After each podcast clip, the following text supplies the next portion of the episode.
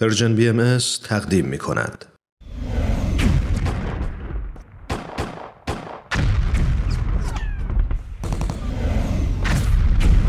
معماران صلح.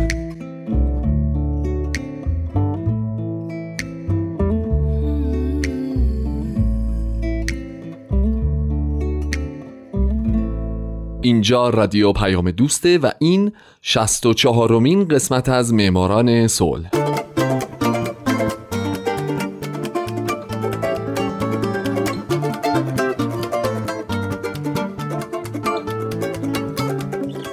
فارسی زبانان دوست داشتنی، درود به شما. من هومن عبدی هستم، مجری معماران صلح. من در این برنامه به زنان و مردان و سازمان‌ها و مؤسساتی می‌پردازم که موفق به دریافت نوبل صلح شدند، کسانی که یا دغدغه صلح دغدغه همیشگیشون بوده یا اگرم نبوده در یک بزنگاه تاریخی کاری رو که باید انجام دادن و باعث شدن ما الان تو دنیای امن‌تری زندگی بکنیم.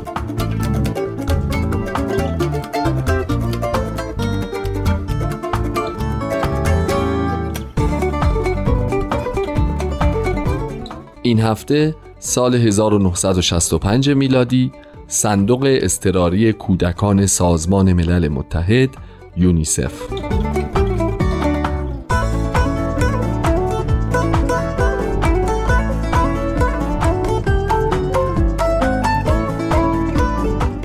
بعد از جنگ جهانی دوم، از اونجایی که این جنگ تأثیر مخربی بر همه چیز از جمله کودکان گذاشته بود، سازمان ملل متحد تازه شکل گرفته به این نتیجه رسید که باید برای کودکان مجموعه‌ای تشکیل بشه که بتونه بهشون رسیدگی بکنه.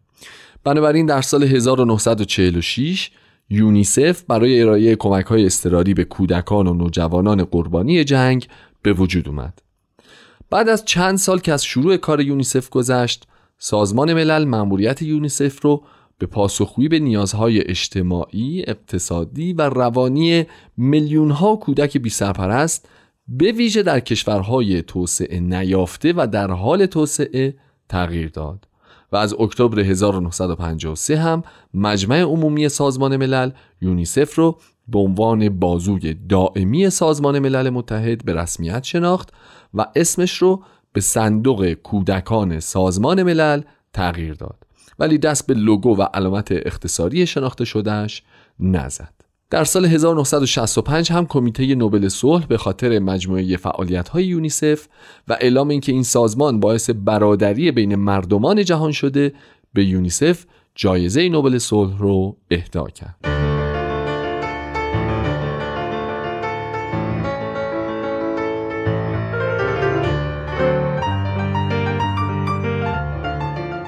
یه همچین سازمان‌هایی مثل یونیسف از اون دسته سازمان‌هایی هستند که درآمدی ندارن اما تا دلتون بخواد باید خرج بکنن.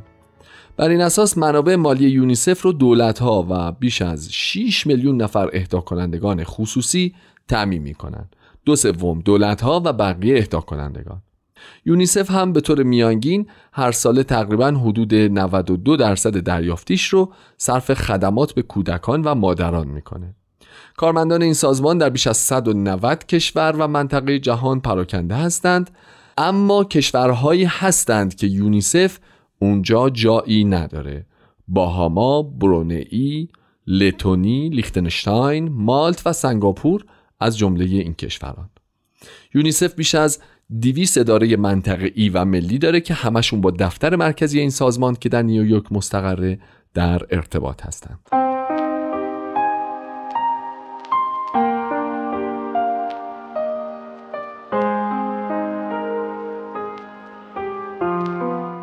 جالبه که بدونید یونیسف یک انبار غذای جهانی داره در دانمارک که در این انبار کالاهای ضروری سازمان ملل در امور مهاجرین و فدراسیون بین‌المللی صلیب سرخ و هلال احمر هم نگهداری میشه. کالاهایی مثل واکسن، داروهای مربوط به ایدز، مکمل‌های غذایی، پناهگاه‌های اضطراری، تجهیزات آموزشی و چیزای دیگه. این انبار تا سال 2012 یه محوطه 25000 متر مربعی بود، اما با ساخت شهر UN که تمام فعالیت‌های UN در اونجا متمرکز شده، انبار یونیسف به اونجا منتقل شده. همچنین یونیسف یک هیئت اجرایی 36 نفره داره که مسئولیتش وضع سیاست‌ها، تصویب برنامه‌ها و نظارت بر اونها و البته نظارت بر امور مالی و اداریه. این هیئت اجرایی هر 3 سال یک بار توسط شورای اقتصادی و اجتماعی سازمان ملل متحد انتخاب میشه.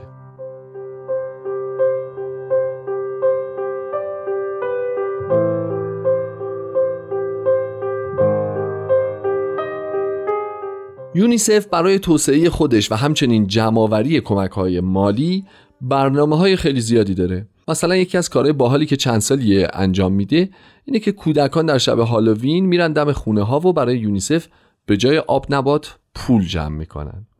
از جمله کارهای دیگه‌ای که اونا میکنن استفاده از تیم‌های ورزشی، شخصیت‌های مشهور، برگزاری همایش‌ها و کنسرت‌ها و کارهای از این دسته تا درآمدزایی بکنن.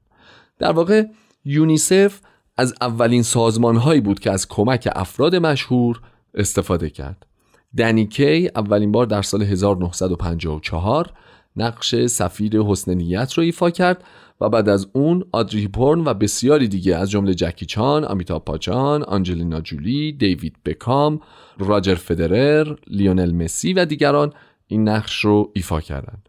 جالبه که بدونید 2 ایرانی یعنی علی دایی و مهتاب کرامتی هم از سفیران حسن نیت یونیسف هستند.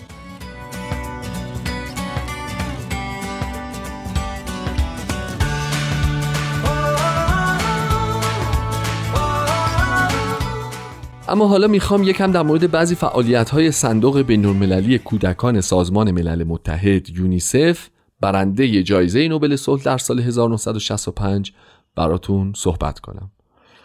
این سازمان در راستای حفظ حقوق اساسی و منزلت و ارزش کودکان بدون در نظر گرفتن رنگ، جنس، مذهب یا نژاد اونها مواظبه که حق اونها تضییع نشه. این سازمان با توجه به اساسنامه‌اش به بررسی وضع کودکان و مادران در جامعه جهانی میپردازه که آیا اونها از حقوق اولیه مثل مسکن، تغذیه، بهداشت و خدمات پزشکی برخوردار هستند یا نه. متاسفانه آمارهای یونیسف نشون میده که به خصوص در آفریقا کودکان در شرایطی که نمیشه بهش گفت انسانی زندگی میکنن.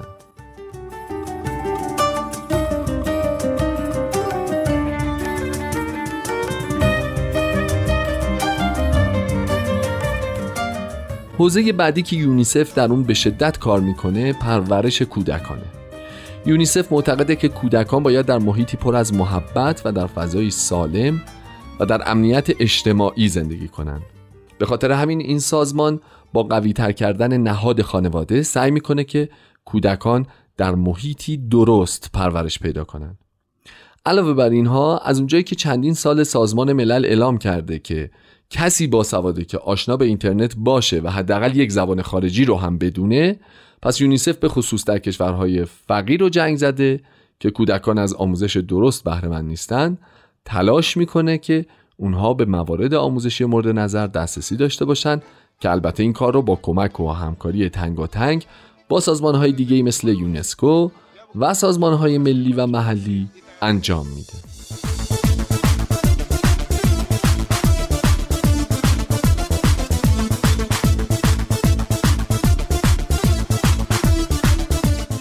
همچنین یونیسف بخش قابل توجهی از منابع مالی و انسانی خودش رو صرف حمایت از کودکان در مقابله با ظلم، تجاوز، شقاوت و مبادله اونها میکنه که این موارد به خصوص باز هم در مناطق فقیر و درگیر جنگ به وفور دیده میشه. یونیسف با استفاده از سفیران حسن نیتش و برگزاری دوره‌های آموزشی در این جور از مناطق سعی میکنه نه تنها به مقابله با این موارد بپردازه که در آموزش پیشگیری از بیماری ایدز هم به شدت فعال باشه. بد نیست بدونین طبق آمارهای سازمان ملل متحد تا به حال میلیون‌ها کودک به دلیل این بیماری والدینشون رو از دست دادن.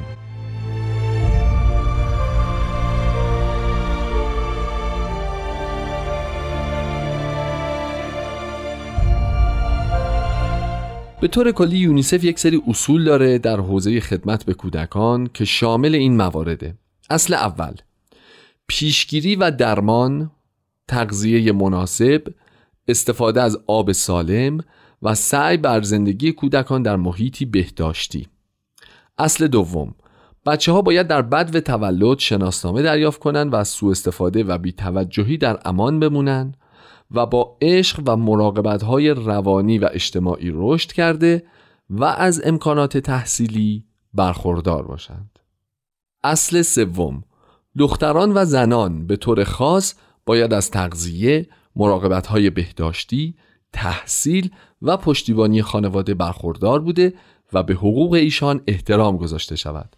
آنها نیازمند اطلاعات در مورد سلامت و ریسک‌های زندگی در مورد خویش و فرزندانشان در اثر تعدد بارداری و شیر دادن به نوزادهایشان هستند.